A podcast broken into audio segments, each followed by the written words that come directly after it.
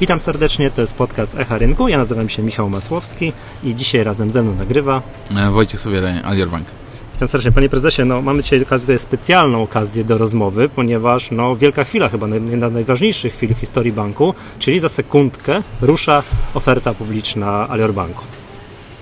No tak, ostatnia taka chwila to była 17 listopada 2008, jak e, e, dwa, tygod- dwa miesiące po upadku Limana decydowaliśmy się o rozpoczęciu działalności i zaproszeniu klientów do naszych oddziałów. Właśnie, to jest pierwsze moje pytanie jest takie. Skąd pomysł na tak nasyconym rynku, w tak krytycznym sytuacji właśnie jak po upadku Lehman Brothers, żeby założyć, no wydaje się, w miejscu, gdzie nie ma już, w miejscu, gdzie nie ma miejsca na jakiekolwiek, e, na jakąkolwiek już, nie wiem, inwestycję bankową, że założyć bank kompletnie od zera.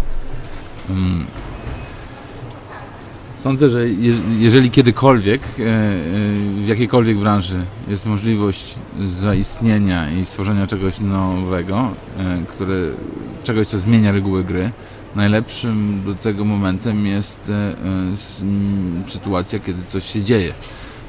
Wtedy, kiedy coś jest stabilnie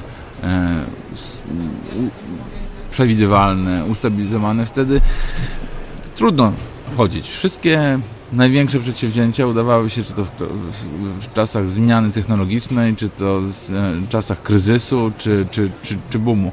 E, mm, nam ten kryzys wcale nie przeszkodził, a z perspektywy mogę powiedzieć, że bardzo nam pomógł. No i obserwując Państwa rozwój, stwierdziłem, że pojęcie nasycony rynek można przedefiniować, bo de facto nie ma czegoś jak nasycony rynek w momencie, jak się wchodzi no, z czymś, no powiedziałbym, nie wiem, z nową ofertą innowacyjną, tak? Tak, jest, e, e, nie trzeba być tutaj tworzyć jakiejś teorii typu Blue Ocean. E, Nie ma w obecnym świecie tak szybko zmieniających się preferencji klienta, nie ma w dzisiejszym świecie zmieniających się możliwości technologicznych. Jeżeli ktoś wierzy w nasycony rynek w czymkolwiek, to powinien, w jakiejkolwiek branży, nie tylko bankowej, powinien pomyśleć dwa razy. Jasne. Mam takie pytanie, bo Państwo postawili taką strategię bardzo agresywnego rozwoju, jeżeli chodzi o otwieranie nowych oddziałów.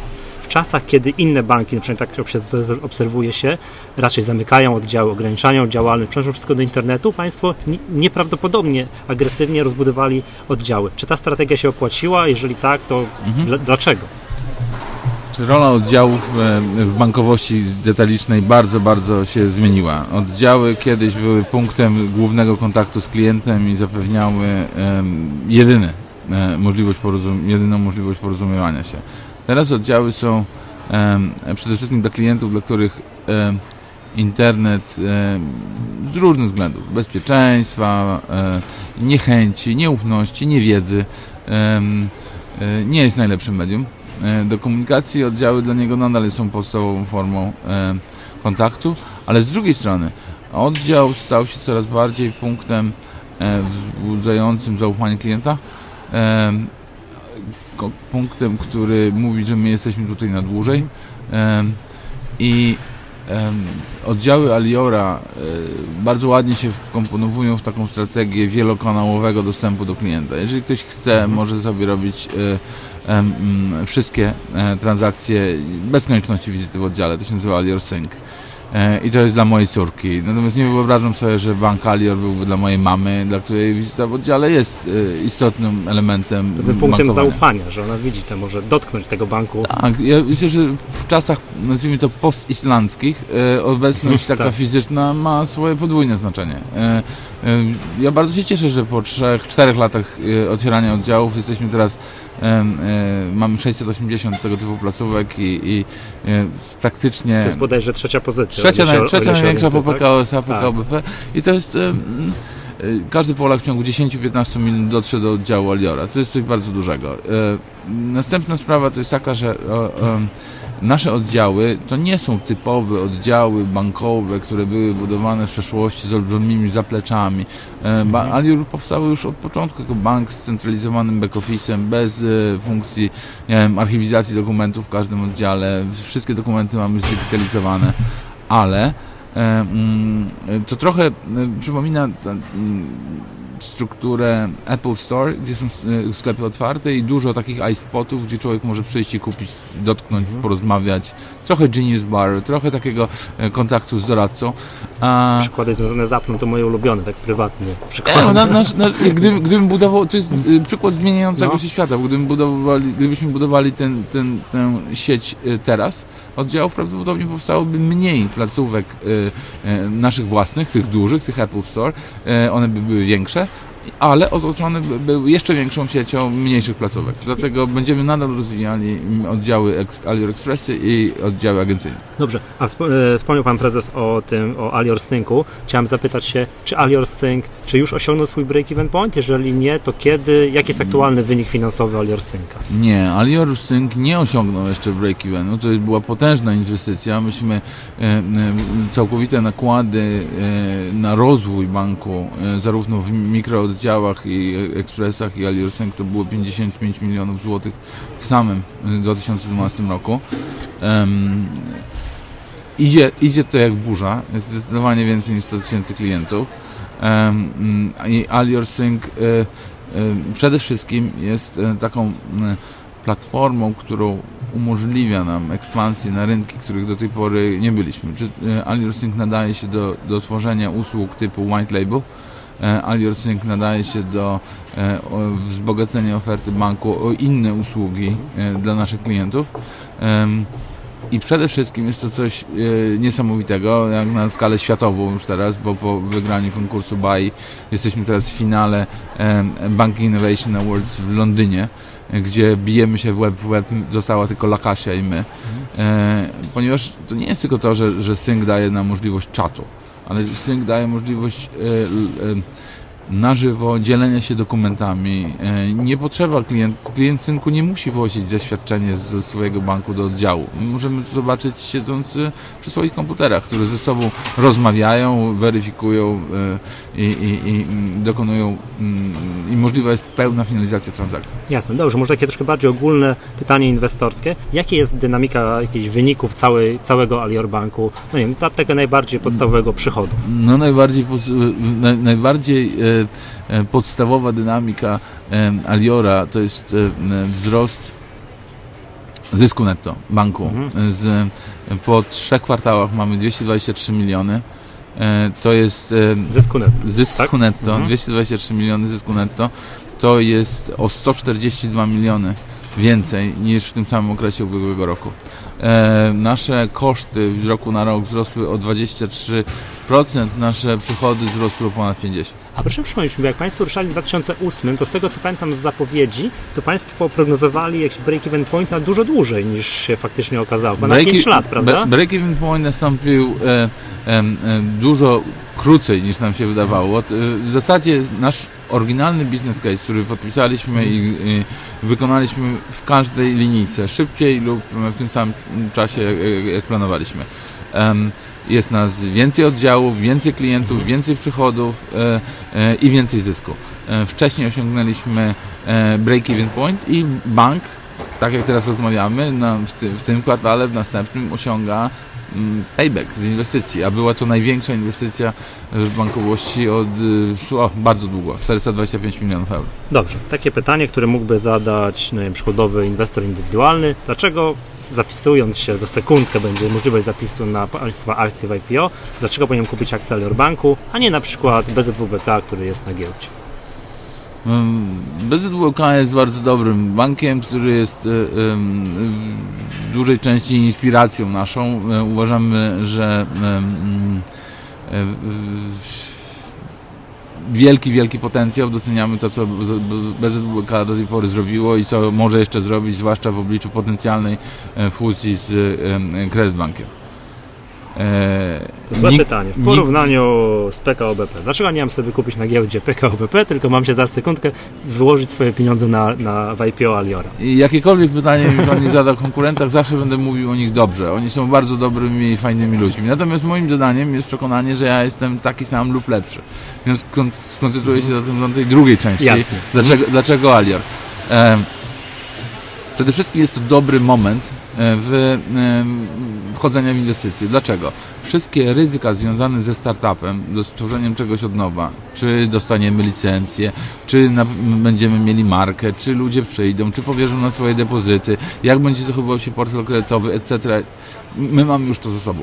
E, śmiem twierdzić, że e, m, e, ryzyka 2013 i następnych lat stojące przed Eliorem są dużo, dużo mniejsze niż te, które stały w 2008 roku. Natomiast um, ponieśliśmy wszystkie, wszystkie koszty związane z budową infrastruktury, zarówno oddziałowej, jak i tej prawdziwej informatycznej. To już jest za nami. A przed nami możliwość czerpania korzyści z tychże inwestycji.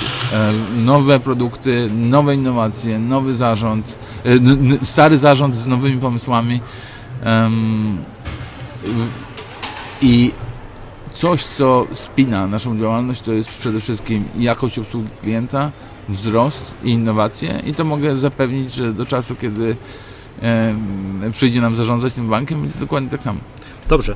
E, jak duża jest ta emisja? 700 milionów nowych. E, no, to są nowe akcje. Nowych akcji. I jaki jest cel emisji? E, celem emisji przy pozyskaniu tych 700 milionów, mm, bo oprócz tych 700 milionów nasz dotychczasowy właściciel również będzie sprzedawał swoje akcje, mhm. E, te 700 milionów idzie mniej więcej e, w następującej proporcji. 50% z tej sumy będzie przeznaczone na rozbudowanie akcji kredytowej dla klientów indywidualnych, mhm.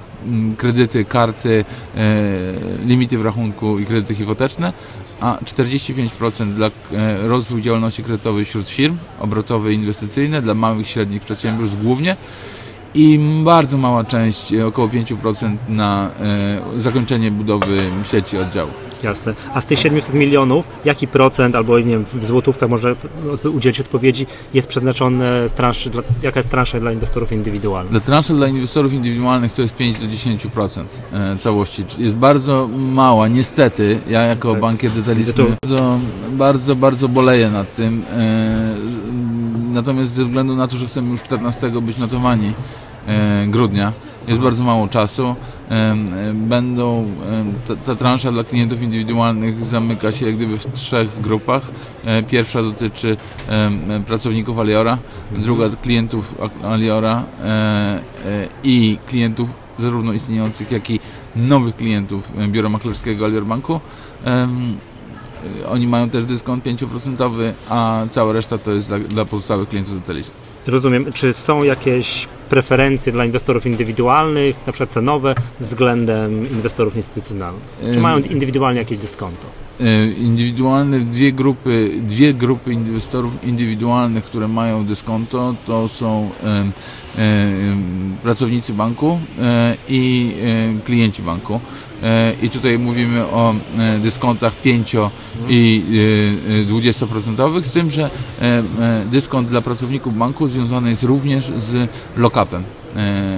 Pracownicy będą mieli lock-up, tak? Lock-up, tak jest. Mhm, rozumiem. A ci pozostali, na nie. przykład klienci, nie, nie będą mieli. Rozumiem. czy spodziewa się Pan dużego zainteresowania inwestorów indywidualnych w, tej, w tym IPO? Spodziewam się bardzo dużego y, zainteresowania. Jest trochę mała ta oferta. oferta.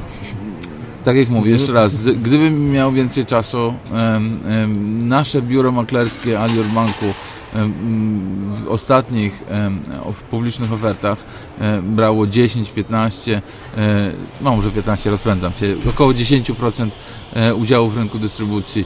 Wiedzą jak to robić, mogą te akcje sprzedać. Sądzę, że tak mała transza dla klientów indywidualnych jest spowodowana tylko i wyłącznie ograniczeniami czasowymi. No, rozumiem. I ostatnie pytanie byłbym takie, hmm, już chciałbym może zaszczepić pomysł pana mhm. prezesa. Czy planują Państwo, jak już będziecie Państwo spółką publiczną, czegoś na wzór, co wiem, że, wiem, że na Zachodzie jest bardzo popularny, jak klub lojalnościowy dla, dla akcjonariuszy Alior Banku, czy na przykład będąc akcjonariuszem Alior Banku, będę, nie wiem, na przykład miał tańszy rachunek w, nie, biurze maklerskim, w banku, czy, czy jest, chcecie Państwo jakiś bodziec wprowadzić do tego, żeby inwestorowi indywidualnemu dodatkowo opłacało się kupić Państwa akcje? Już nie tylko w IPO, ale gdzieś tam później na giełdzie. Tak.